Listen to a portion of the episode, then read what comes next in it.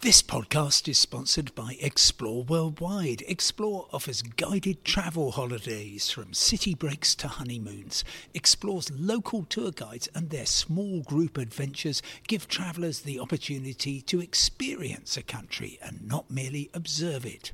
Whether it's a food and drink tour in the hilltop towns of Tuscany or a walking tour in the rice fields of Vietnam, Explore puts their trust in the quality of their local tour leaders so you get a better insight into your holiday destination. Head to exploreworldwide.com. Hello, it's Wednesday, the 29th of September, and thanks for joining me, Simon Calder, for the latest on travel and destinations from the Green List and the travel desk of The Independent. Today, able to drive as far as Dover? Your problems could be only just beginning. Using a national ID card to enter the UK is about to be outlawed. And three months on, how great are the new Flexi season tickets on the trains? Of course, this podcast is completely free, as is my weekly travel email. Do feel free to sign up at independent.co.uk forward slash newsletters. Well, we've been used to quite some changes as a result of Brexit. Of course, the transition period ended at the end of 2020, and much has changed since then. But here's a change that actually came about afterwards. You might remember going back to January this year, we were assured by the uh, government that UK drivers won't need to display a GB sticker in most EU countries if their number plate has GB or GB with a union flag on it. Well, how marvellous. Well, unfortunately, um, you are now going to have to display a UK sticker.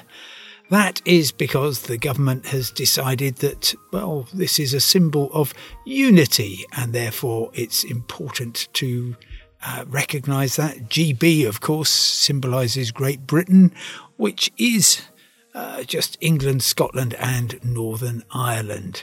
And so, well, they have decided that uh, it's important for people to be able to um, recognize that this is all done for the unity of the nation. And it's interesting that that has um, happened now. The uh, uh, move is, well, just one more way of distinguishing things. It's um, a requirement of the United Nations to have these stickers, and the UK government had to apply to it to be changed. There's another big change coming down the road on the 1st of October. That's this coming Friday. And that is that if you are a member of a European Union nation or one of the hangers on, so that's European Economic Area plus Switzerland, uh, then your ID card is no longer valid for entering the UK. That's because, well, it's a Brexit promise. We will end the use of insecure cards for people to enter our country, said the Home Secretary Priti Patel in May.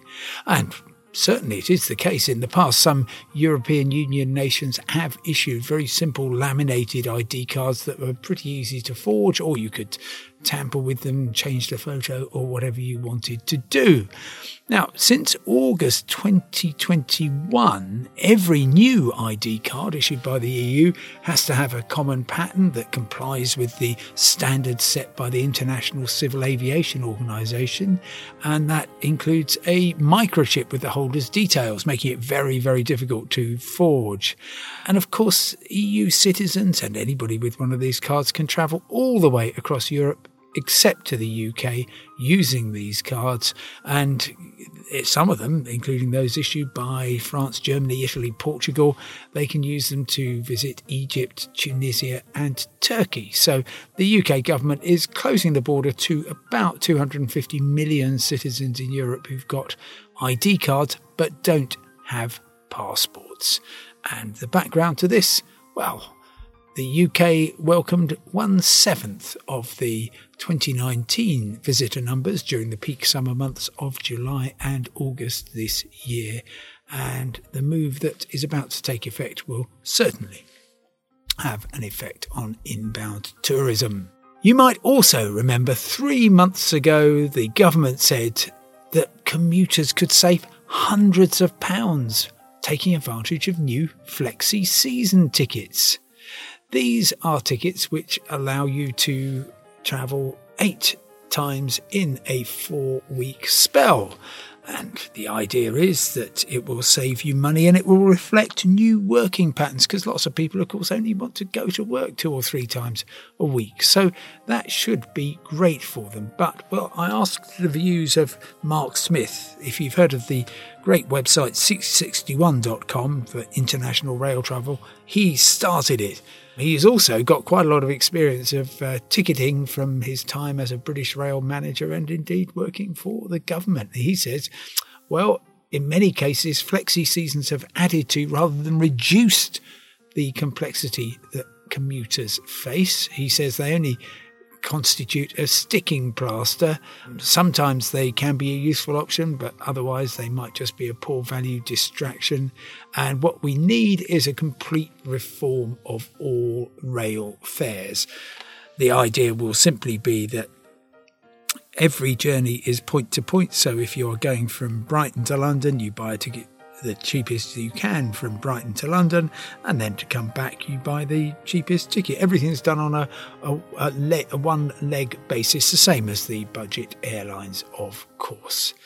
And we have yet to see if that will happen. I did ask people on social media what they thought, and look, a couple of people thought they were good. Um, here we are, uh, and uh, savings not massive but very easy on Northern, all on the app and easier than having to remember tickets, photo cards, etc.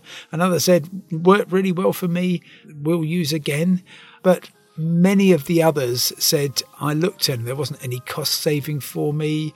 The or the flexi season ticket works out 20 50 pence a day more expensive and we were generally seeing from the responses that it was maybe a little bit more or a little bit less, but it certainly wasn't saving hundreds of pounds. Of course, all I want to do is save you hundreds of pounds, which is why I bring you these podcasts. Thank you for listening. Remember, you can get all the news you need 24 hours a day at independent.co.uk. For now, goodbye, stay safe, and I will talk to you tomorrow.